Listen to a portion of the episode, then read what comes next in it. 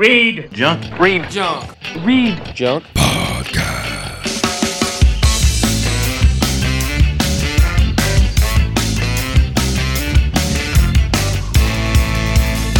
Freedom Podcast with your host, my guy.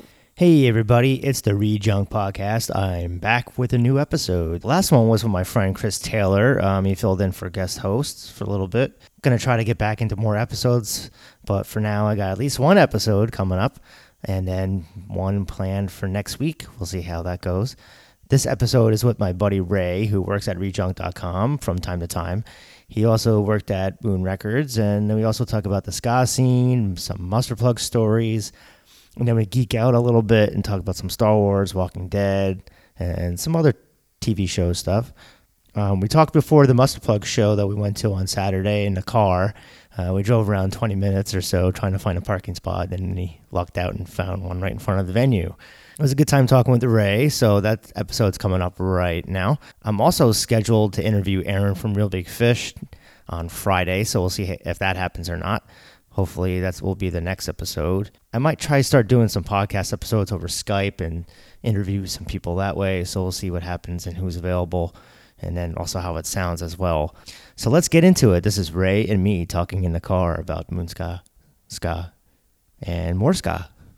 And we're live across from Bowery Electric. I'm sitting here with Ray, my buddy, friend of me.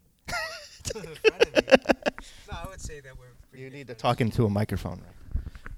Yeah, I would say that we're very good friends, though. We've Yeah. friends for something like 20 years now, I would say. Yeah. Um, now you first, I don't know where I first. Well, I, I guess through Read, right? We met through Read, Read magazine. Um, well, part of that for sure. Um, you know, to be honest with you, I was actually thinking the other day uh, when we actually like met, and I can't, I can't think I of a don't re- specific moment. I don't of when remember. we actually like like physically met. It was probably one of Adam's birthday karaoke parties, Maybe, yeah. I mean, unless it was at a show. I, I, I certainly was aware of, of who you were because of things like uh, ska punk and other junk, and I, am- uh, I am very famous. and of course uh, you know you're friends with our mutual buddy Adam. Yeah. Um, but you worked at Moon Records for how many years? And when did when did you start doing that? Um, I started right out of high school actually. Uh, I started working at Moonska.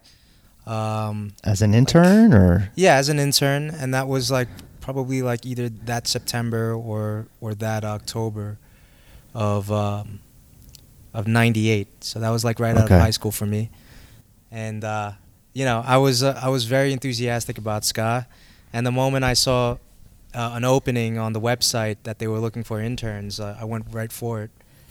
And uh, you know Noah kind of like recognized me from you know various shows and stuff like that, and uh, you know so somehow I talked them into hiring me as an intern Ah. uh, e- e- despite me not, um, ha- you know, having uh, you know a, a major that pertained towards like the music industry, you know, I basically just like like went in and said, you know, like I'm a fan, I love the music, and I want to do work for you, and you know, And and, I'm fine with getting free stuff. And Buck is like, "Here, go get me, go get me a beer." No, Buck actually was very laid back, and you know, I'm, I I don't have anything bad to say about him at all. Like he was a very cool guy, and um, he was he was definitely open to ideas, uh, and and so forth. So Was Adam there when you started? yeah, um, Adam was there when I started, and um, you know, Adam, Adam and I gradually became friends uh, during that time. You know, um, we kind of like knew each other uh, through things like, you know, shows and stuff, and you know, I was like bullshitting with him, like you know, uh, Mhm. every time I would see him, like uh, man something like a like a moon merch table, and stuff like that.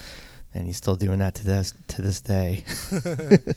Yeah, so you know, it was it was, it was a it was a blast that per- that period of time of me working at Moon. I actually worked at Moon until the very end, and I was the last person to uh, to close the Moon store. That was the second location, though, right? Because it used to. Where was the first location located? The first location was in Alphabet City, okay. and um, and I was uh, you know I, I I did I did go to that store a couple of times before they moved, and um, I believe um, I believe like the around the fall or the winter of '97 was when they moved to um, East 10th Street. Which was yeah, it was the bigger store. Yeah. Yes, uh, yeah. it- I mean, Because the other one, you could barely even walk. It was like, oh, three people have you are been in there? it. Uh, Do you do you remember going there? I remember going to the first one. That's where the first time I think, I like, oh, I was like talking with Adam and my dad and my brother, and we all went down, and it was like we could barely fit into the store. and then Adam was just, bu- and I think uh, Abby maybe or somebody like somebody back there Mhm. were- was working.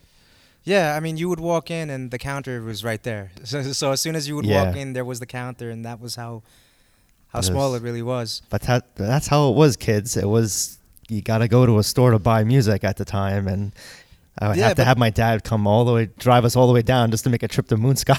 yeah, yeah. Uh, you know, and it was a very fun place to go to too, especially if you love the music.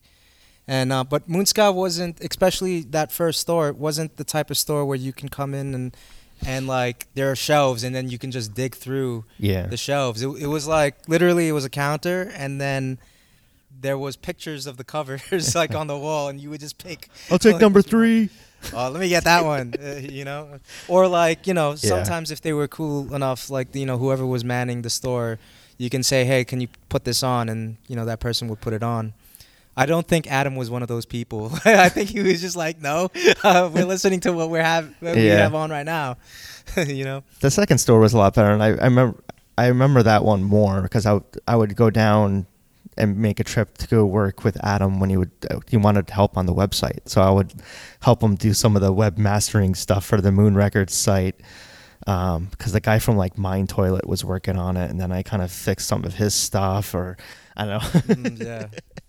Um, yeah, sure, Joe. Yeah, Joe. Yeah. So I I would kind of I guess Adam was sick of dealing with him or something. So he asked me. So I'm like, all right, I'll come down and help. and then he, would just give me like throw me like merch, and I would ha- hang out in the back room as I was doing. I, don't know, I was working on the website for a little bit, but I would just spend a couple hours doing that. Um, but yeah, I mean, the first time I met Adam, um, I think it was at outside the wetlands, and he was and he oversold me a, one of his zines. Oversold you? Yeah, oversold because it was like it was probably worth I don't know a couple dollars, but he's like I'm like all right, I'll I'll pay like whatever it was, and Adam and then after that I like, wrote wrote to Adam and then we kind of became friends that way. So that's how like we know each other I guess through Adam. Yeah. hmm Um, Yeah, sure. Um, I wish they I wish Steve or somebody would do a Moon Records documentary though. I know like they have the ska music stuff, but Yeah. music one coming out. Certainly, yes, and and um, you know, s- I know that Steve uh, was definitely considering writing a um, a book documenting, you know, ska music or modern ska music, which is basically the third wave. Um, So Steve's writing that, and then Mark's doing one about the '80s. yeah, yeah. well, Mark yeah, from Rude Boy George, yeah. Yep. I have to interview him at some point. Marco on the bass, and um, yeah. So Steve, Steve definitely, um, he's he's definitely one of um, you know the uh, the old the old time friends from the Moon Moonska days that I have still been able to retain. Um, you know, so you know we we're in contact as well. You were supposed to go see a show or a movie the other day, right, with him? Yeah, actually, um, he invited me to go see um, the the U.S. premiere of um, the Trojan documentary, Trojan Records documentary. I was like Rude Boy, yeah. Yeah, which, you know, I mean, unfortunately, I couldn't make it, but I would have loved to have seen it. And um, Yeah, I wanna see I'm it really too, excited yeah. to see it as well. And coincidentally, um, you know, with that movie, um, it, it parallels with the project that I'm working on right now, actually. Because uh, I have a curator friend of mine who is um, working on um, an exhibit uh, in which it would cover uh, the experience of um, the Asian immigrant and their part in local music. Hmm. And so, you know, um, he reached out to me uh, recently and asked if I would help him edit certain sections that he's writing for, uh, or and basically help him co-write these sections that involve, um, you know, of course, um, historical information about um, notable, notable Asian immigrants who had a part in various type of music scenes, like, for instance, like the Chin family of VP Records or uh, Leslie Kong, who is, um, you know, um, a very well-known Asian uh, Jamaican producer. you know, of the 60s Oh, and really? 70s. Um, person that does VP Records is Asian. Yes. Oh, I didn't Uh-huh. know that. Yeah, um, totally. Yeah, he's Okay. he's a he he was born of Chinese immigrants, and um, somehow they made their way to Jamaica, um, and um, you know, I mean, from from from there, um, VP Records was formed. So Ah. um, I did not know that. yes, indeed, and uh, and Leslie Kong obviously is like a, a huge part of uh, '60s Jamaican music, um, and he's he's uh, intimately connected to people like uh, Jimmy Cliff, Huh. uh, for instance, and uh, you know, and he's worked with all the greats. so this is going to be a documentary. Well, no, this is going to be an exhibit. Oh, an exhibit. Yeah, Okay. and so um, my friend uh, uh, need, just needed help in terms of um, Will be like an art gallery somewhere. In, yeah, you know, an exhibit Brooklyn. that focuses on on um, you know, as I said, like the the part that Chinese immigrants had Yeah. with uh, with music, um, and of course they had a huge part with reggae music. Oddly enough, you know, so because you have things like VP Records and stuff like that. you that's know, like so- the record label for reggae. It's either that or Easy Star Records. Yes, yeah, that's true. Um, so yeah, so that's going to be fun, and um, and certainly uh, the the Trojan documentary. Um, you know, a big part of that documentary is documenting the um, experience of the Jamaican immigrant to the UK, which of course brought uh, Jamaican music to the UK and popularized it through things like club reggae and stuff like that. So you know that movie for sure was up my alley, but unfortunately I couldn't make it. Mm. But that would have been like really fun to watch, and I'm definitely gonna see it eventually. Yeah, I'll wait for video. It's, it's, it's kind of hard finding a screening around here, especially when I live up in New Jersey now. So that's Yeah, and the screenings are like far and few in between as well. I mean, they're gonna be only, you know, um, if it if it's showing in any other theater, you can only imagine it would be around for like a week or something like that, mm, or a short period of time. yeah. Well, people seem to like that from what I saw on Facebook, so I'll have to definitely check that out. Um, I'm a, I'm a, I'm still a, you know a huge fan of, of Jamaican music, and I always will be. And you know, I always say that Jamaican music is one of my my first loves of music. You know, I mean, obviously, I love things like punk rock and hip hop and all that good stuff, but um, Jamaican music definitely, you know, um, is a big part of uh, my identity and also my teen years, most definitely, uh, going Yeah. into my my college years and tw- and into my twenties and all that good stuff. Yeah, it's the one one genre that has stuck with us over the years. Of it's like we listen to other stuff, but we still gravitate Yes. to this for for- certainly for shows because it's like you know it's like going to see like a having a party with a bunch of your friends. Mhm. So like tonight, seeing Mustard Plug, we're gonna see people from Rude Boy George, and then Oh you know yeah, Sergeant yeah, right. And Mustard Plug. I'm friends with, so it's like I wanted to do a podcast with Mustard Plug, but I'm gonna have to wait to either do that over the phone or uh, Sure, I'm acquainted with Yeah. Plug as well, and I've met them a few times Right. over the years and all that stuff. And what was that story you were telling me about the with the masseuse? oh yeah, yeah. Well, Mustard Plug at one point though, because at one point, you know, uh, going back to what we were talking about of, of my time at Moon, you know, I started off as an intern, but eventually I was put on the payroll, and uh, I was opening the store every day, you know, and and you know, I was honestly, even though it was like my my first two years of college, I was much more interested in music and the scene and being involved in Moon Records than I was with school and stuff like that. So, you know, it, it became a full time job, and I was there like, every day, and I was the guy that opened and closed, uh, you know, uh, Moonska Records, the storefront, hmm um, for that last two years, and um, it was fun. But at, at you know at, at many instances though it, it, it kind of coincided with a time where where the interest of ska began to decline and so the traffic of people like gradually declined immensely which led to of course uh, the um, The downfall, end. yeah, the, the down, the downfall like, moon, of, of yeah. Moonska, yeah.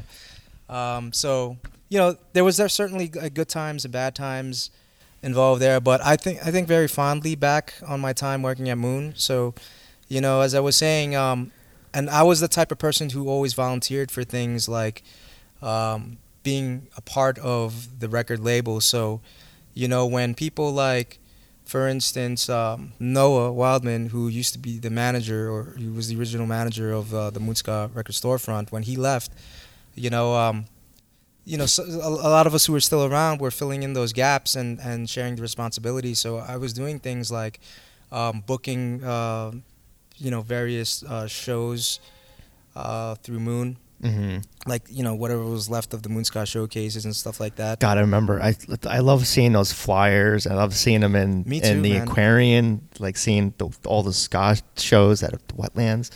Ah, those good times. Yeah, yeah, very good times, and and and that was so. What was part of what was so great about Moonska Records was because uh, one Moonska Records was, you know, in a position uh, where, you know, it can do things like that and expand the scene. And the people that were working at Moon for at the time for the promotions department. Um, all did an excellent job in getting the word out there, and they were poised in a position where, where ska was popular and like and it was in the mainstream and and people be, were went after it because they would see it on things like MTV Yeah. and there was a lot of music and a lot of bands it, it's almost unheard of now like how many bands you know um, wanted to play ska and and wanted to get their music out there and and um, we used to get inundated with so many demos I of, can imagine, ska yeah. bands from all over All these The kids, world. all these kids out of high school that were in the high school band. Yeah, a, a lot of it, you know, um, I would say th- a lot of it, you know, wa- was hard to listen to. Some of some of it was good. There were there was some good stuff out there for sure. Um, in a way, I kind of, I kind of, I was like definitely getting annoyed of all of the ab- abundance or just oversaturation of all the bands. I was kind of good to see it die in a way because I wanted to, all the good bands survived in a way, mhm. and then all the shit ones kind of just went on to emo bands or did other stuff. Yes, so it's like the they, they all moved on to to whatever other music. Yeah, because there was just so many ska bands, and it was like, especially shows in New Jersey, it was like every band sounded the same, and it was like, ah, it was and I, I loved uh, you know um, thinking back now i loved actually like going through the demos because uh, you know i was i was so enthusiastic about that music and finding like you know that that one band that was awesome Yeah. that nobody ever heard of you know that's me. i mean That's me, like trying to find a review to, to, to for music right now. I'm like, oh, this band doesn't suck. I'll review it. Uh, surprisingly there were a lot of like really good ska bands from elsewhere from outside of the country Yeah. because uh, you know ska, ska of course is is really a beloved uh, genre and there are so many countries out there that you know of course have a sizable ska scene and a lot of them were like in Europe or think places like in Eastern Europe Like down in South America and Mexico, it's, it ska is freaking huge. ska is huge and and you know God bless the people and, that and Japan and stuff too. Yeah, Exactly. God, God bless the people that love that music and make the scenes possible in places like within South America or Japan, of course. Um, and um, yeah, I mean, and you even know, all like the. Latin Spa- Spanish kids in New York City, they're the ones that are like 75 percent of them are the ones in in attendance for these ska Going to shows. the shows, yeah. yeah. Yeah, which which um there was a period of time where um you know I took a break from going to shows and and and I got out of the scene for a little while. And and then I and then I came back in a big way and I started going back to shows and and that was probably about 10 years ago or so Yeah. when I started going back to shows. And um when I did, you know, the the scene obviously was a lot different from you know 10 years earlier when I was really involved because one there was a, a lot less venues around uh, in the in the New York City area. It's even worse now. Yeah, yeah, you know, and you know, and a lot of the venues have have become places like somebody's loft, like literally like the Yeah. You know the stage area, the playing area would be like in somebody's kitchen. What was and, that like, one the place- bar was a you know What was that one place in Brooklyn, in Brooklyn that w- that closed down? But it was like someone's house and there was like no signs on it. It was like someone's apartment. yeah yeah that's um that's like the swamp or yeah, or- the swamp. also known as the loft and like probably Okay. a bunch of other names it, it always changed its name uh, somehow because I never technically it wasn't supposed to be an area where you would yeah, you know go to see a show it was just nothing but like empty factories and stuff. Yeah, the first time I ever went uh, to that place, you know, um, I, I had trouble finding it because like the GPS was telling me I, I was in the right area, but there was nothing. There was absolutely nothing to It's indicate people's homes. No. that there was a show. Not even people's homes. It was more like it was factories, as you just said, yeah. and just unmarked doors. And and um, I remember I remember like coming up to this one door, and it had a piece of string. It wasn't even a doorknob. It was just a piece of string, you know, uh, attached to to to the to this door. And I'm like, is this it? and then I pulled the to the, the string, and, and the door like opened, and, and then I can hear music finally coming from And like, the top of the secret staircase. knock. Yeah. but yeah, that place was actually really cool. Very, very, um, you know, it was great. Like, you know, I mean, it, it was New York to the bone, and um, shows there were often promoted by um, Agent J. Yeah. You That's- know, of, that's of, of why I know Slackers and yeah. Stubborn All Stars fame. You know, and, and the shows were awesome, and, and like especially for somebody like me who was really into uh, like uh, Jamaican music and ska music and stuff like that. Like That was the place to yeah. go. Yeah, the rocksteady stuff. Yeah. you know so so as i was saying though like um you know so um just to lead back to what you were asking earlier Oh, about Mustard Plug. Yes. um so yeah mustard plug i actually did book uh, a, a moon ska showcase for um you know through the wetlands way back. And um that which was an awesome show as i recalled. Um and it was one of those shows where um you know, like I would book a band and for whatever reason they couldn't play, they, they would say okay to it, and for whatever reason they couldn't they couldn't play uh, at the last minute, so I would have to scramble and find a replacement band to fill in certain spots, and that was just how it rolled, Uh, you know, sometimes, and like I remember like. So I don't even remember which band it was, but that there was an opening spot that came about, and as a result of a band like not being able to make it, and this was literally like two days before the show was supposed to happen, and so um, I was able to touch base with friends like Big D and the Kids Table at the time, and they were like, "Yeah, let's do it," you know. And it was easy for them because you know they, you know, they would just drive from Boston to New York, and um, so they were part of that show. And I think I got involved in that same show, uh, Ratskeller, which was a which was actually a band that I discovered through demos, and I was like, these guys are really good, and and um, you know their information was on there, so I always kept them in mind and saying, you know, and figured like since they were based out of Philadelphia, Rathskeller. I think I've seen them once. yeah, probably, Rats, probably one of the wetland shows. Ratskeller, there, I, I believe um, one of the band members used to be in Inspector Seven. Okay. He was a, a, a gentleman by the name of Tedford. Okay. and um, so that was that became his band after he left Inspector Seven, and I think he had another band called the Studebakers, uh, which were really good too. They were involved with the, with a, uh compilation called uh, Skarmageddon Three, which I'm very fond of. You know, again like Isn't that the one Adam by- did? Or No, did, or that was the fourth one. That was the fourth one. Okay. Yeah, yeah. Skarmageddon Three was actually uh, compiled by. That was a good one. I, the second one, I think, is the best one. The Spawn of Skarmageddon. Yeah, I like them all. You know, I'm very fond of of of um. You know, I mean, the fourth one, of course, like uh, you know, I I, I like just because like you know Adam was involved in it, and I'm a good friend of his, and um, I'm somewhat. Yeah, but he likes Rush, so what the hell does he know? yeah, so some of some of the the choices there were kind of questionable. uh, I told him like, "Oh, get Conehead Buddha." He's like, "Oh, hippie ska, That's interesting. All right, I'll put him on." I mean, I'm like, I liked it. I liked Conehead Buddha stuff. mhm. Um, yeah. Yeah, So as far as like mustard plug goes, um, so you know they came down and and um, you know uh, an extremely sociable bunch of guys, uh, you know who were basically just hanging out, you know, in between, you know, sets, uh, waiting for for their turn to play on stage, and um, they I remember they had an extremely attractive girl with them, who who I discovered was basically their masseuse that they just hired to to to be on the road with them and uh, you know um, and she was extremely friendly and stuff like that so we basically just chilled and hang, hung out and like you know drank and you know um, got amped up for the show and all that good stuff and um, I know at one point I I, um, I linked up with Mustard Plug for an interview um, again with With- Adam, uh, right. years later and and uh, I brought up the masseuse, and I was like, I was like, oh, where, what happened to the masseuse? you know, such such an ingenious idea, by the way, to, you know, to to get an attractive girl like on road with you just to party and hang out, you know, and at the same time, if you need a back rub, like yeah, it's like oh, the- band, the van life is just so like so tense. Ah,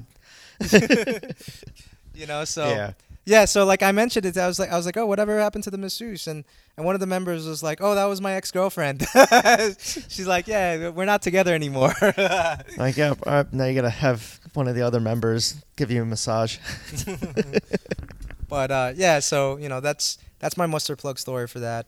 That's funny. But, That's um, I don't I never heard of a at least a ska band having a masseuse. Yeah, yeah. Well, yeah. Yeah. I mean, you know, it's it's a smart idea. And Moon and Moon paid for it. No, I don't think so. Oh, I'm oh, sure they okay. probably if if they did pay her anything, I'm sure it was just like, hey, let's get a masseuse and Okay. Was she Yeah. like slash merch person or she just was masseuse? That was it. She was just like uh, the way, she, from what I recall, and this was like freaking 10, 20 years ago. You know, she she just like said, "Oh, I'm their masseuse." like she wasn't even like, you know, yeah, she wasn't even like, you know, selling shit or anything yeah, like that. that's crazy. you know, Right. and and um, yeah. So naturally, her question back was like, "Oh, what band are you in?" And I was like, "Oh, I work for the record label." so uh, yeah, fun stuff and fun times. Um, you know, so that was part of my re- uh, what what became of my responsibilities as like booking shows, and I also did writing for the for the um, label as well. I I did press kits and stuff like that, and Oh, so you did all the press releases that I posted on the site, probably. Yeah, yeah, and I Yeah. and I was also um, the mail guy, the main mail guy, because at, at at one point I was really, really the only person working at Moon. At one point, it was just me. Eventually, it became just me and um, uh, Who was Buck's Who was the one? Was it brother-in-law. was her name Beth? I'm trying to think of someone who's to, who, who used to do all the promos. Oh, um, Patty. Patty, Patty, yeah. yes. Cause yeah. she's yeah, she used to send us stuff from when we used to do a radio show in Keystone College. She would send Yeah, us all these promos like awesome. like sweet, we can get free stuff. Which is one of the reasons why I still do the website to this day is get free stuff. Moonska was really fun to work at. Yeah. You know, the, the the way I would describe, um, it, you know, uh, my my daily working experience at Moon uh, would would be comparing it to something like High Fidelity. You know that movie Yeah, yeah, yeah. where where I mean, and- and when that movie came out, I, I remember thinking like. You know what John Cusack was going through, like that, like that was basically my experience. Like you know, ha- having having regular people come in all the time and just talk about music, but Mhm. not buy anything. And, you guys would be music snobs, but about ska, I guess. Yeah, and you know, I mean, I wouldn't describe myself as a music s- you're a Reel Big Fish fan? Oh. but certainly, certainly Adam was though. Adam was like, Yeah. "You don't want that fucking album," you know. Yeah, Adam has no filter. Yes. But um, yeah. So you know, and you know, what's what was cool about Moonska too was that people from all over the world would visit this record store uh, just to to buy as much music as they possibly can. Yeah. And there would always be these uh, these guys from from Brazil, for instance. Like every year, they would show up with like, you know, several pieces of of luggage and suitcases, empty suitcases, wow. and they would come in and they would just be like two of everything or, or three of everything, or you know, they would literally like you know, f- just stay in the store until every single you know suitcase was filled to the brim of we'll ska just music. we'll just take this wall, please. Yeah, so it was basically like you know it was a real mecca of ska music, and and um, I mean sure at the time, you could find record stores in the city that had their own ska section, but this was all ska and all reggae, uh, and um, you know there there was there was a lot to be said about that, you know about being the the only one that that did this. Yeah, because I used to go to Tower Records. I used to go to Generation X, or no, Generation Records, not Generation X. Generation Records, Yeah, which rec- is still around. Yeah, I'm surprised that's still around. But Tower Records, I think, is is not around, but it's overseas. It's, there's some type of life over there, Yeah, like shit, Japan, Japan or, something like yeah. that. Yep. Did you see the documentary that I, Co- I loved it. that yeah, Colin doc- Hanks did? Yeah, Yeah, that documentary was awesome. You know, especially for a music fan and, and a music aficionado, uh, I highly recommend yeah. watching a documentary. Usually, Like any that. music documentary is just good. That the the um, the one about WLIR was good. That was awesome too. Yeah. Uh, yeah, and I, I really enjoyed that as well. You know, um, I'm like, man, I gotta go listen to some 80, 80s music now. that's how I felt after Yeah. watching that movie. I was I was very, you know amped to you know. Adam and I, pull out. Adam and I saw a screening once at uh for seeing American Hardcore and at Sony's building. Oh yeah, yeah, right so on. Adam- yeah. I like that movie too. That was a good one. Um, I'm trying to think what other documentaries. Yeah, that's funny. Yeah, that's funny you mentioned that. Actually, that was Yeah. like I got that for a, a girl that I was going out with at, at one point. Um, you know, she was a big hardcore fan, and that was like one of like her birthday gifts that I got her, and I was like, oh, you should watch this movie. Yeah. you know, so And then they have the ska one that's come out. That's coming out. Um, at some point they did a Kickstarter. I and heard about that. Raised over a hundred thousand uh, dollars for it, and it was like such a success. It's, a, a North American filmmaker is putting that together. yeah, it's uh, Taylor um, out in California. Um, he used to be in a ska band. I forget what the ska band was. Is he just focusing? He's it's just on focus on third wave on the or, or 90s California. on the 90s so he was doing interviews over here recently in the summertime with like cooley and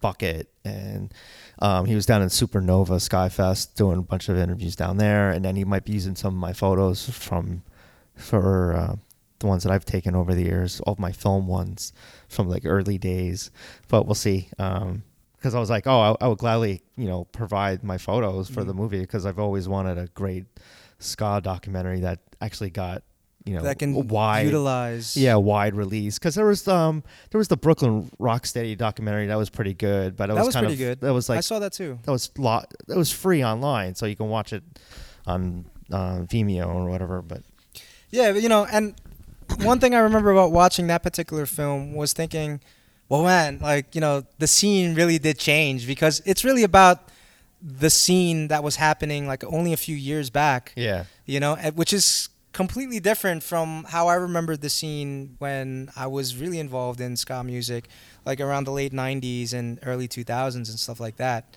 but I'm like I'm trying to think of like what I did because because I remember going to shows, but I didn't at some point maybe like I mean at some point the ska shows kind of were far in between, but it's just like around 2001 2004 I didn't really seem to go to too many shows, Mhm. and it was I'm like looking back at all my photos that I've taken I'm like I didn't take anything in 2003 or like or like there was Yeah. one year where I have like I You took off That's funny you say that because like I, I was more or less in that same niche at that time period where where I just stopped going to shows for whatever reason. Maybe I got sick of like going to shows. you do or, get very burnt out of going to so many shows Yeah, but I got back in a big way, like you know, and and at that time too, you know, I, I had a girlfriend who was uh, really involved in, in and and wanted to do things like that and go to shows and stuff like that. And for whatever reason, I would always like shoot that down and be like, yeah, maybe next time, like like just too tired Yeah. to like do that. I I think it was just that moment in time where where like I just needed a break from. I usually get that that around around this time to like February, and then it's like, wow, I haven't been to a show since. And like this year, it was like I didn't go to a show until like April or May. like for, for the, it's just like it, you just get, get kind of burnt out of going. And plus, I'm like a father now, so it's kind of tough. Yeah, yeah, that's Um, understandable for sure. Yeah, so it's like he was in a phase where he would just every time he'd leave, he would just even even if I had to go take a piss, he'd be like, "Daddy!" and scream. it's just like I just need to take a pee. but but even back even back before I didn't have a kid, I would still get burnt out, and especially my my brother when it wanted to go to shows too because he lived up Yeah. up north. So it's like, Uh, ah, it's like- and I recall, I recall though, um, like right before I started really getting back into the swing of going to shows, though, that, that we we saw a couple shows uh, together, uh, you know, and, and we linked up and, and saw shows like Bad Manners and, and Right, uh, yeah. English Beat and stuff like Irving that. Plaza and Webster Hall, which is Yeah, not I think that was like right around the beginning of when I was get, really getting back. yeah like into that. 2000 even like i think when i started getting back into shows again around like more frequently was when the pilfers reunited again and it was Mhm. at the old knitting factory on leonard street Oh yes, yeah. and it was with bigger thomas and some other band one of the drummers from that the was like around 2007 or something like that. 2005 i think Oh, was it? Yeah. yeah Or or at least the second time that they had a reunion was like yeah because i missed i missed another reunion but thankfully they're kind of They were, on and off They were having reunions at that point. They were having reunions like every two years or Yeah. something like that. it's like cool It's like all right we gotta And eventually, they they started to make new music, which was cool. yeah And, the Pilfers were like, I remember, I remember um, being at a show with you and your brother, um, and this was probably the record release of their their latest album, and it's it was a long time Yeah. in between albums. like 20 years and or and, something like that. and I remember I, I remember like thinking, you know, the music was pretty good, but it, but um I remember thinking that the audience there probably wanted to hear more of the older stuff. Well, that's why Cooley, when they did that record release show, they did all the stuff that was going to be the old favorite stuff. And so they played two sets. But then he had so many freaking bands on it, which I keep busting his balls about, that they didn't go on until like 1.30. I'm like, I need to get home, dude. It's like, Yeah, yeah. it's like, and I was like so tired. And, and like they're playing like, they're playing uh, all their new stuff, which is nice. I, I, especially with Pilfer's new album, it definitely I listened to it. I'm like, it's good, it's good, and then it just kind of stacked up and I'm like, this is really good stuff. Yes, yeah. I, yeah, Um, you know what? I- it's still missing, I think, cool um, uh, Vinny's trombone, you know, style. well, Kevin I think Kevin um yeah, the Kevin Batchelor like uh subbed for that album um Yeah, he and did a great job, though. Yeah, I liked- and all that and he was awesome. Yeah, You know, and, and uh, I, I would have liked to have seen him have more of a contribution afterwards. I don't think it was I don't think one-off he, thing. I yeah, I don't I don't think he really stuck with the band after that. But the music is good, and for anyone who's a Pilfers fan, and if you have you know um, second guesses about uh, you know revisiting them, I mean that album is actually really good.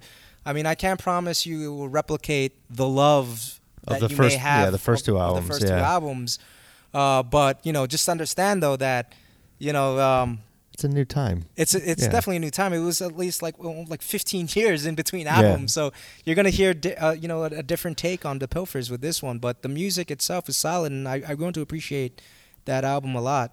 Yeah, there's we were release. when we saw Cooley recently on the um, the Rock Cruise boat thing, uh, we were just ta- like talking to him afterwards, and he's um, we were just talking about my brother and I were just talking about like the song Jack Ashes, like we, it's like a tough one to listen to. That's a to. good track. Yeah, because it's like you know about you know, Death, death and stuff, and yeah, we're all and loss. Cooley and us were dealing with loss of parents, Mhm. so it's yeah, so it's we've definitely grown closer over the years because of that, and uh, it's it's so funny how uh, for that knitting factory show. And like Cooley's like talking, and all of a sudden he's like, "Brian Crump going out." So I'm like, "What the fuck?" I'm like, "He knows me."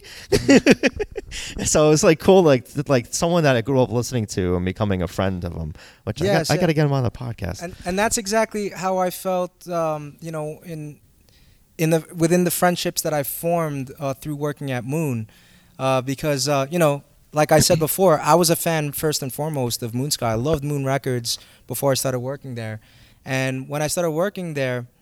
I, I began to be very acquainted and, and strike up fri you know um, friendships with uh, many of the artists uh, and people who worked within Moon Ska Records and um, you know uh, a lot of them have become longtime friendships that that uh, today you know uh, I'm, I'm thankful to say that I'm still in touch with uh, and so um, you know and these are people that I admired a lot even in when I was in my high school years you know I, I admired uh, um, these musicians and artists and ultimately they became like very good friends of mine yeah, I mean, it's definitely. f- so I could definitely thing. relate to to what you're saying Yeah, the same you thing. and Cooley just it's like so yeah so funny how i've just become friends with so many bands i've been listening to my whole- like most of my whole life you know it's I Yeah. remember I remember annoying the hell out of Bucket all the time at shows when I was just for starting starting out, just Uh-huh. always asking questions and you know now we're Facebook friends, but you know things like that. But he was was like, "Oh, do you remember us?" He's like, "Yeah, you guys are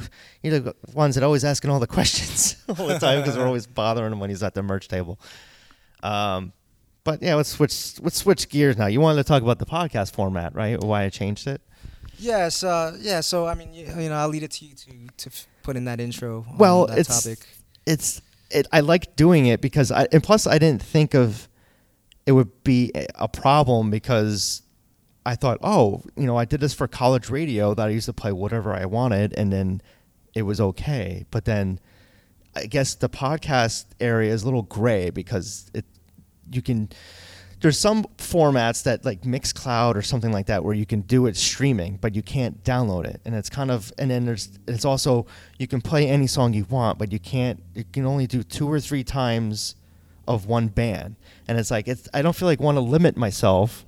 I want to play whatever the fuck I want and do whatever I want, say whatever I want, and and not have it where it's like I, there's only a certain genre I can play because they're okay with me playing that music. So I'm like, you know what? I'm just gonna bail out now before I. And plus, I'm I'm probably gonna remove the, some of the old episodes. Oh, man, don't do I, that. I know, I know. I'm like, I might, I might keep them up for a little while, but I'm afraid I'm gonna get like a cease and desist. Which I mean, the worst case scenario is I'll just take that but, episode down. but that's what it is, though. Is just you know they're just telling you to stop Yeah. doing what you're doing, and then you just have to. I mean, I should have. I should have done more research about it before I started because it's like if you use like two seconds of a song, you can be getting you, You know, know, sued or or uh, cease and desist because that's someone's music that you didn't ask permission. Which my new theme song is from from Rude Boy George, so I asked permission to use that, so at least I can use their music. Um, but I'm I'm sure. Like fifty percent of the bands are fine with it, and I think the person that that didn't want me to play their music, you know, that person was like, "Well, you just gave my song away for free." I'm like, I, I'm I didn't want to get in a, a debate about it with her, but was, uh, the person, him or her, um, but I was like, okay, is someone really gonna go cut up, a, you know, a three minute song out of like a two hour podcast? Like it's it's like I don't I don't get the whole logic of that, and it's like, uh, is it is my one you know, I'm promoting good music. I'm promoting your band, and then you're giving me shit because I, you know, was telling people about it because you want to make a few pennies on royalties. That's- I know it's it's it's stupid, and it's like okay, Yeah, I- but I- that, that's home, that that where lies my whole gripe with that whole thing, though, is Yeah. because like, cause, 'cause you are, are really doing, you know, uh, you know, so, somebody a service for for that. You're you're allowing, you know, music of an artist or a band that wouldn't otherwise be heard. And you know, a lot of these bands, though, uh, let's be honest, a lot of these bands are like hardly known. Uh, you know, most of the bands. I mean, I do play. I mean, especially the '80s episode, and I mean, I do play a lot of mainstream stuff. I actually thought I was gonna get in trouble by Jeff Goldblum, but I'm like, because I, but I, not by him. I'm like, that'd be great if he actually wrote probably me, but like his management team. yeah, like Capitol Records or whatever the, uh, the whatever uh, label is his like one of the mainstream labels. Were gonna, you know, tell me to take the episode down, but I don't know. It's it's it is what it is, and I, I didn't feel like my initial my initial thing for the podcast. I wanted to have it be where I was interviewing people or just doing what we're doing right now, and just shooting the shit, and. uh but then I'm like, oh, I'll play music in between. But then I realized, Yeah. I'm like, well, I was thinking about that. I'm like, I can't, I can't really get to shows too often. I'm like, well, maybe I'll start doing interviews over the phone or, or Skype, like other podcasts do, that where I can do more frequently than like once a month. ki- I kind of like this format of, of just being on location and uh, you know shooting the shit and just yeah, I just need to get off my ass to do it. you know like uh, you know as we speak right now we're we're right on the Bowery, you know Lower East Side, uh, right before. Uh, You're trying to find a parking show. spot for a good half hour. no, maybe it was like 20 minutes. No, but yeah, yeah. No, the funny thing is though is that we found parking right away though, but we were contemplating better spots, you know, because uh, you Well, know, it was- all these it was- are like Well, it says 7 p.m., 6 p.m. You can't. It's good after that, but it's was five o'clock and it's too early. But hey, we found one right in front of the club, so can't beat that. yeah, yeah. And I'll sure. be I'll be taking a. It's gonna be a fun show. I'm sure. I'm, I'm definitely excited to, to It's see a, Mustard Plug. it's such a small club though. It's like I don't know why they picked this club. I mean, I've seen two or three shows here, and it's like not a ska show, but it's been just like singer songwriter stuff. And I'm like, even that, like we're right up. I'm afraid. Yeah. I'm afraid I'm gonna get hit with Vinny's trombone tonight because that definitely has happened before when there was actual a stage. And I actually have a still have a ding on my uh, my one of my lenses from Slow Gherkin from when it came back here last time um, for the Apple Stomp 2.0, and I was I was in the crowd and I was so close, and all of a sudden the trombone he like he he lowered his trombone and oh, dunk- I dunk- vaguely, I vaguely remember this story. yeah, so I still have like a ding in my Yeah. in the rubber part that just won't go Sounds away. Sounds like you're still upset over it. I mean, I'm glad. It, I'm glad he he said it's like, oh, I'm sorry, like immediately afterwards. But it, it, thankfully, it, it didn't get ruined or anything. Yes. It, did, it didn't hit the glass, hit the rubber part. But yeah, so I have to be very cl- uh, minded. or- minded tonight. Yeah, of where I stand, which might have to be uh, on the edge. But Vinny, yeah, Vinny does like to get close to. Uh, my camera and stuff from time to time. That's yeah, at the I'll- rock I'll show. tell you, yeah. man. Like you know, and we've been friends for a long time, though, and I've always appreciated your work as far as like photography goes, man. Thanks. Like you know, um, yeah, I mean, you really do capture the show, you know, like you know through your pictures and stuff like that, though, and and you know, I mean, anyone can can take a camera and just go into, you know, a, a show and take pictures and stuff like that, though. But um, you know, checked out this guy's work. Uh, you know, uh, his- Ska Punk Photos. Ska Punk photos. see, I, I see see how go- how such a good friend I am. I'm, I'm Yeah, allowing you to plug- have that plug. You're plug plugging my own stuff on my own podcast. Yo, that's what friends do, man. Yeah, I actually got an email f- um, around Instagram. Someone um, that's coming with starting Scagnetti. He's like, "Oh, I started. I'm I'm going to be at the show tonight, um, but I've I got into concert photography because of you." I'm like, "Wow, that's awesome!" It's like I don't hear that too often. That I'm like, I'm like, "Oh, Brian Kremko, the inf- influential person." but I'm like, you know, I just I just try to document all the shows that I see, and it just it mainly the main reason why I started it was to get into shows for free, and then and actually like, oh, I like doing photography. I'm, you know, so that's that's why I kind of started. It's the same thing as yeah, do, running the website. It's like I want to promote bands, but at the same time I want to get into free. I don't want to pay for Whatever happened to um, you know, before the concert? Well, before the concert. Well, I had a kid, so it's yeah, it's um, usually when bands want to when they want to record is like t- three o'clock in the afternoon after sound check and i just can't get down to do it and it's also difficult finding a spot to do it because i don't want to do it in some stale studio that other people do it now ever and also there's just so many different sites that do it. Like when you've got um what's it steve madden or whatever the, like the shoe company they- Yes, they have Steve fucking Madden. sessions and it's like when they have that like this people like oh this band's playing at this shoe store. It's like okay it's too much. But it was like it was difficult trying to find spots and one club that i will not name um, that have been i've had a I haven't I've I haven't gone back since I got kicked out of their thing because I was in the middle of recording um, Emerson Hart from Tonic, um, and he the, the owner of the company came in. oh, I vaguely remember this Yeah, story. and he I- waved I, the can't paper- recall what club it is though. I'm not gonna tell you. um, it's one that it's like a singer songwriters always go to, um, but I hope it closes down. So fuck- it's still fuck- around. Fuck that club, yes. Um, but they put a pa- he put a piece of paper and he's like, "You didn't ask permission to do this," and and I'm like, I'm like, like, okay. I'm like. I'm like I've been shooting stuff here for a while now. I'm like, I was just in the dresser room, and he's like, and I'm like, and he's like, and then it, and then the next day, I'm like, I, I check my phone and I get a cease and desist letter from Oh. from their lawyer. I'm like, fuck these guys. Uh, so I had to like, so I had to take down all these all the videos um, that were inside that club. Now that that was the club though. That wasn't the band. That was the club, yeah. The the band, like Chris Trapper of the Push Stars, that was one of the videos, and I told him, he's like, "That sucks." I'm like, "Yeah." I'm like, "Yeah." Can you please not go to this club anymore? Because I'd like to see you. So now it's like I have like a personal band of that I won't go to see. Thankfully, not too many bands that I've liked have gone there because, um, maybe because I just keep kinda spreading it kinda bad venom to, towards their way. you know, it kind of comes along with the territory. Not everyone's gonna share your same, you know, views on such things, and but it there are gonna be a holes out there. But what what pisses me off is I'm okay to shoot in a Live Nation video uh, venue, but I can't.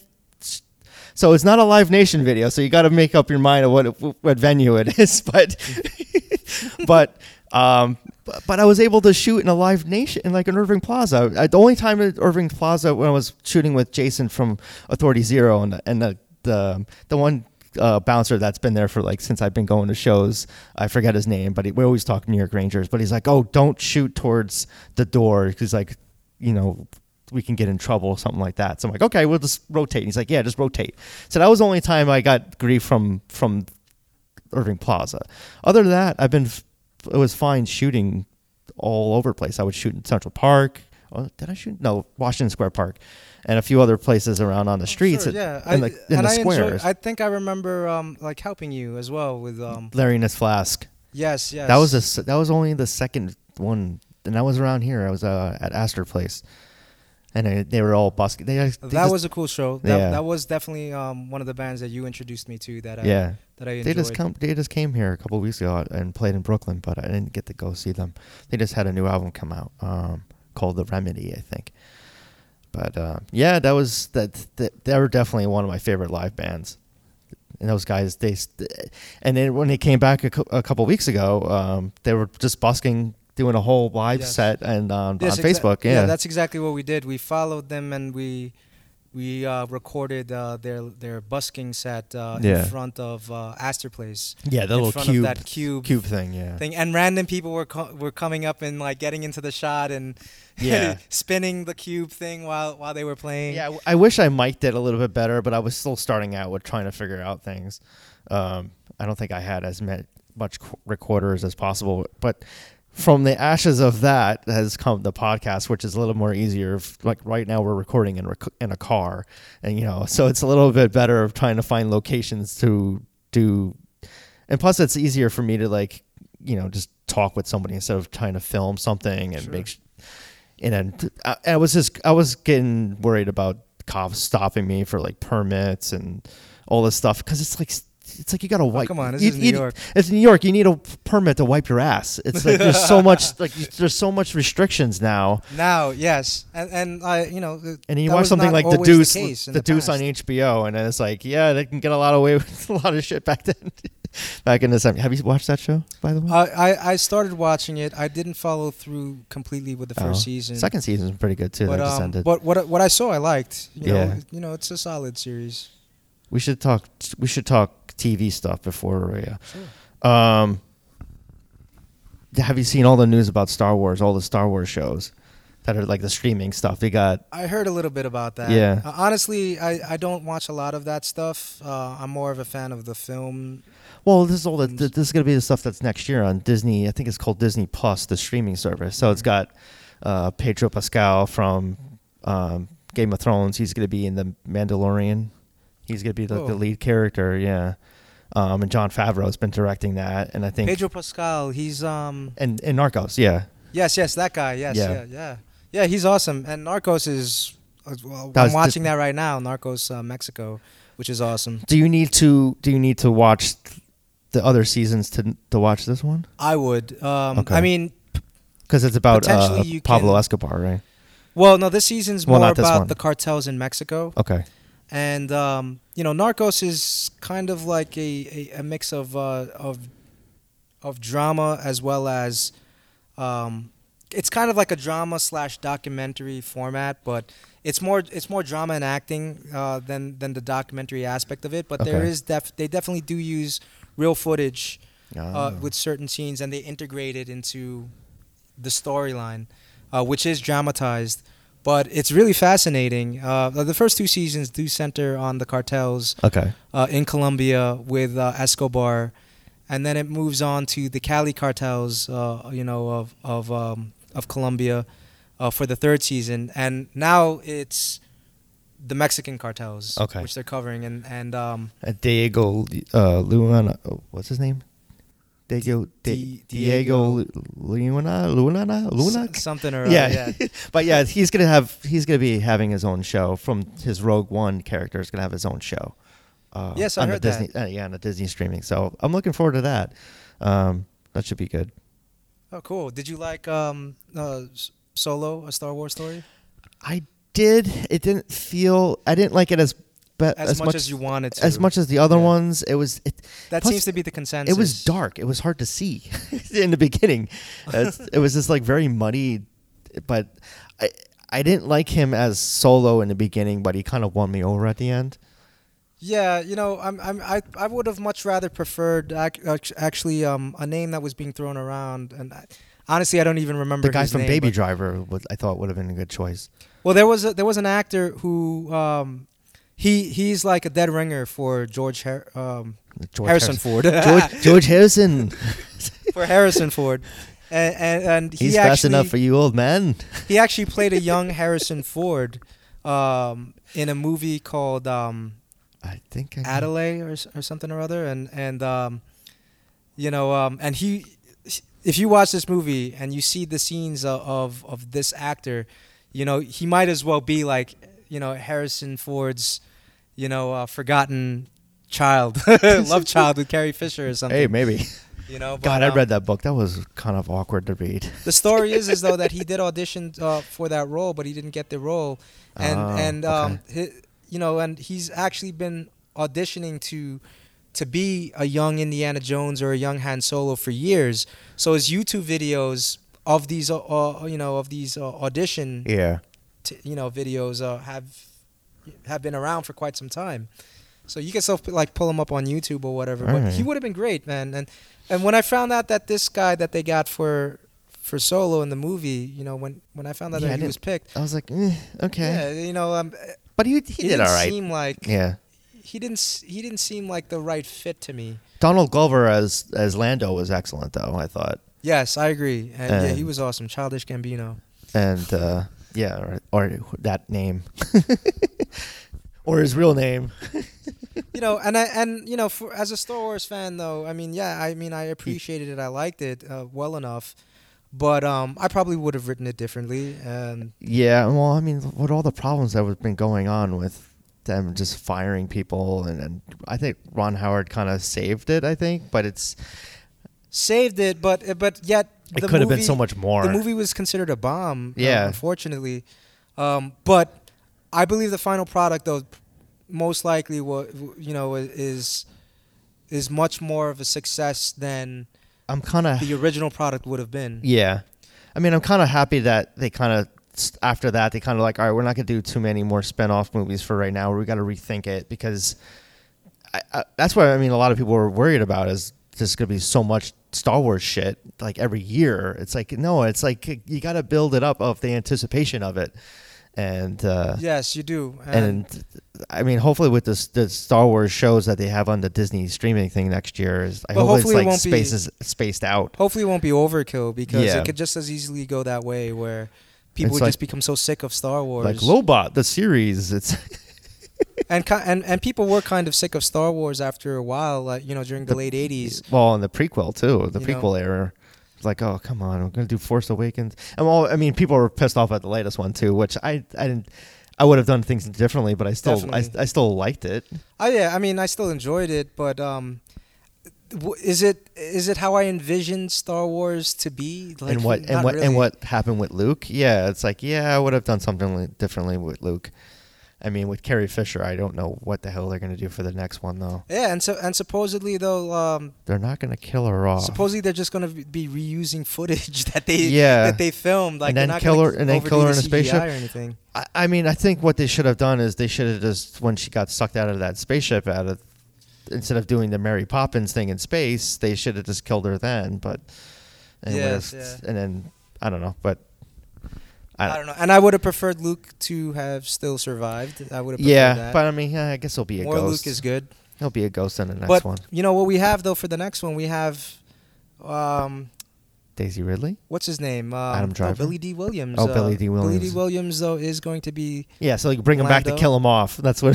Yeah, yeah, yeah. That, that's what they say. and he could be drinking like a Colt 45. And like, do you not remember those? Of course I do. okay, okay. I'm just, I don't know. I thought I should have got a bigger laugh than a courtesy laugh. um, I'm trying to think of what other things we can talk about before we got to go. We got maybe for like five more minutes. Um, well, Stan Lee just Looking- passed away, so I mean that's, and I just see like Bill Maher making an asshole comment today about making fun of like I didn't hear that. All, the, all, all. I guess he was making fun of comic book fans and saying like, oh, that it's not so sophisticated literature and everyone's mourning Stan Lee and big fucking deal kind of thing. And it's, it's like I like Bill Maher a lot of times, but sometimes you just he needs to shut the fuck up. Well, you know, he just speaks what's uh, on his mind. And, yeah, You know, And sometimes it could be refreshing, and other times it's uh, Yeah. not at the right moment. And it's like, and it's the same thing. Like Armie Hammer was making fun of everyone like posting selfies with Stan Lee, and it's like that's how people are mourning of celebrating this guy's life because he touched so many people with his movies, uh, or well, like his well, I, I guarantee you, this is not going to be the last we are going to see of Stan Lee. He still has probably quite a few more cameos. he has a cameo in the filmed. in the latest Avengers, and that was the last one I think because they kind of grouped it together. Well, how But- about Captain Marvel though? Captain I don't know about Cap- Captain Marvel, but I know that I know for X Men Dark Phoenix he didn't do it, which I didn't even see the Apocalypse, so I don't even know if he was in that one either.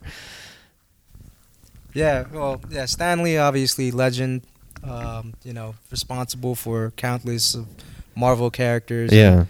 For Marvel char- uh, Marvel Comics. but he's co-creator though. So I mean, he he did what with Jack Kirby. Well, well, for Spider-Man, he was co-creator with Steve Ditko, which Okay. for a long time, um, Stan Lee didn't really want to share that credit, and eventually he did.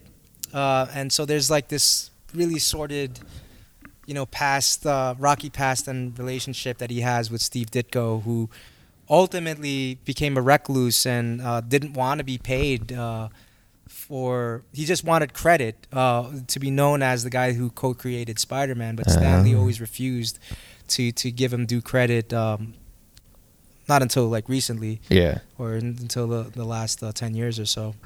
What do you think his best cameo was for all the movies that it was in? Wow, there's a lot to think about there. yeah, yeah, but I, I, I think the funniest one was the Deadpool when he was the, the stripper DJ. Oh my god, that yeah. one that, that one had me laughing the most, I think. Sure, sure. And yeah. then the one recently was funny too. I forget what I mean, a lot of them are like but honestly, a lot of them are really not that memorable, but they're only. They're only it's just it, it, it's just customary to have Stan Lee appear in a movie. Yeah, it's gonna feel like, different Oh that yes, he's not in it. Yeah, it will just feel weird if he wasn't in it.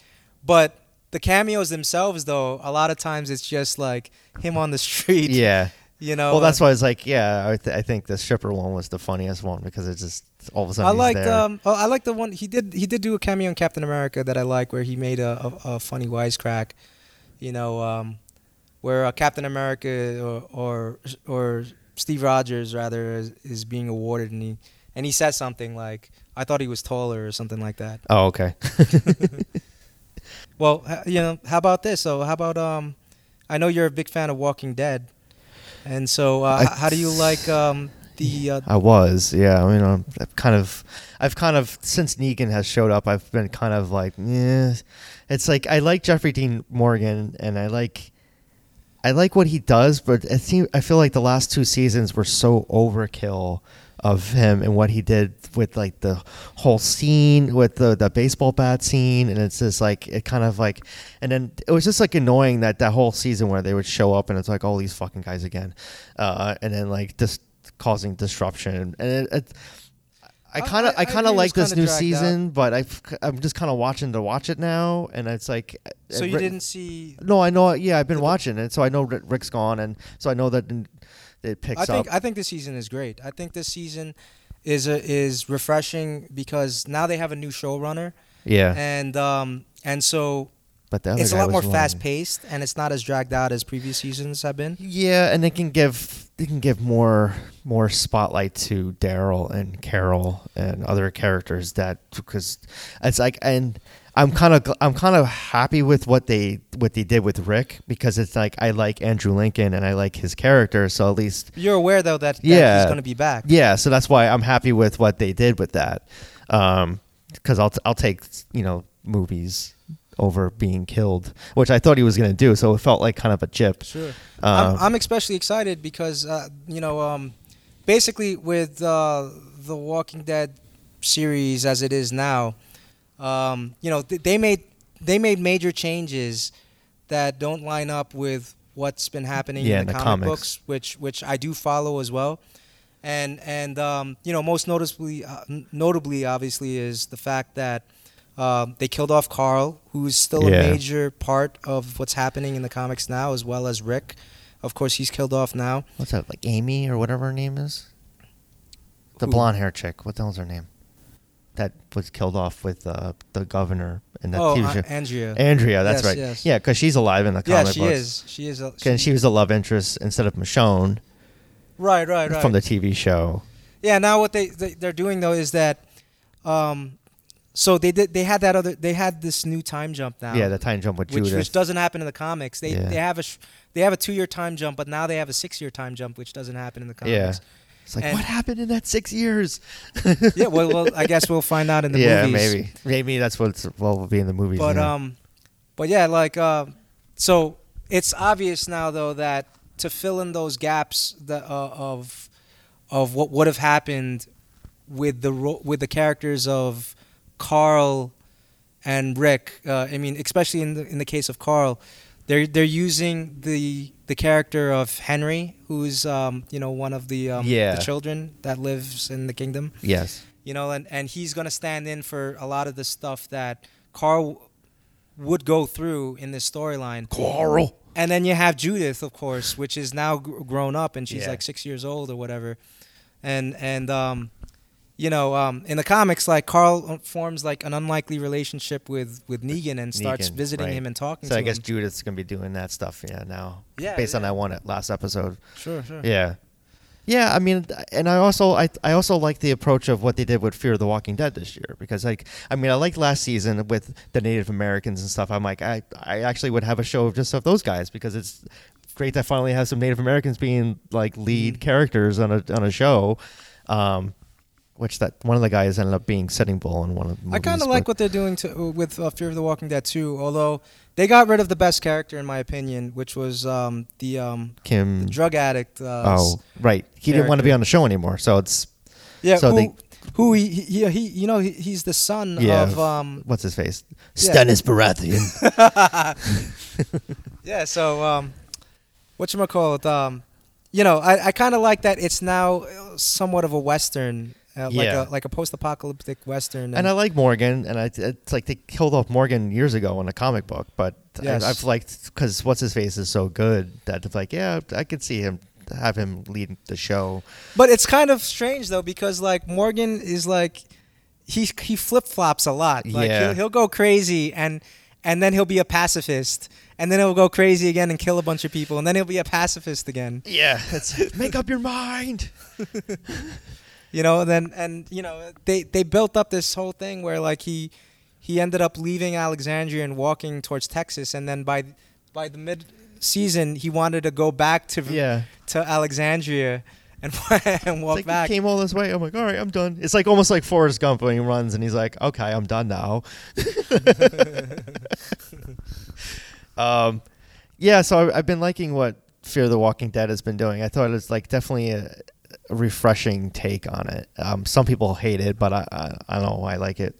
Um, but yeah, I mean, we'll we'll see what happens with the Walking Dead. Walking Dead. I guess we got two more episodes until the the break. Well, they they're definitely building up to to something the major. Whisperers, right? The Whispers, which is you know um, you know if you're a horror fan, you would probably appreciate the storyline that's coming up, which is a wicked, very wicked and an awesome storyline, and, and Negan has a huge part in it in the comic books, and I really hope that the series uh, Is- follows through is very Negan well. good now? Is that what it is? kind of you know negan's a very interesting character in the comics in that um, you know obviously he gets incarcerated by rick Yeah. but he ends up becoming uh, you know p- kind of like um A leader? kind of like a person who Oh. who who now understands and accepts where rick is coming from and he understands like rick's ideals Okay. so in the in the comic book, like he's trying to appease Rick and tr- and trying to actually be his friend and, and pr- try to prove to him that he's on his side and he can be a a, a, a helpful member of the community. Okay.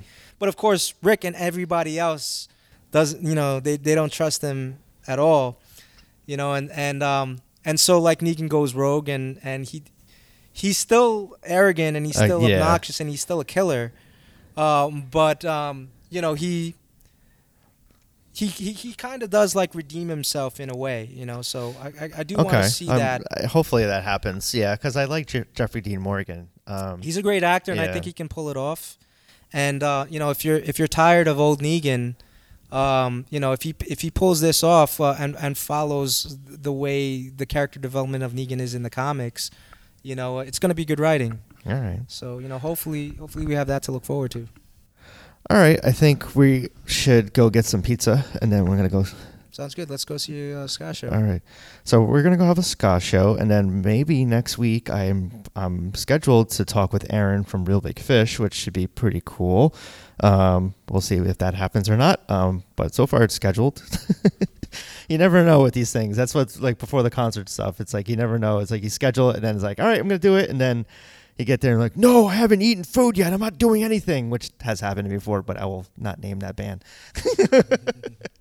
um, maybe for another podcast, but um, yeah. So it's been fun talking with you, Yeah, and always a, always a pleasure, and uh, thanks for having me. I mean, I'm sure we can. This could have gone yeah, for, for like so- another hour. I know I had so many other things to talk about, like geeky movie related stuff, but yeah, it's another podcast, I guess. Um, all right, Uh, I think it signing off. pretty well. Yeah, it went well. It went well. All right, signing off. Later.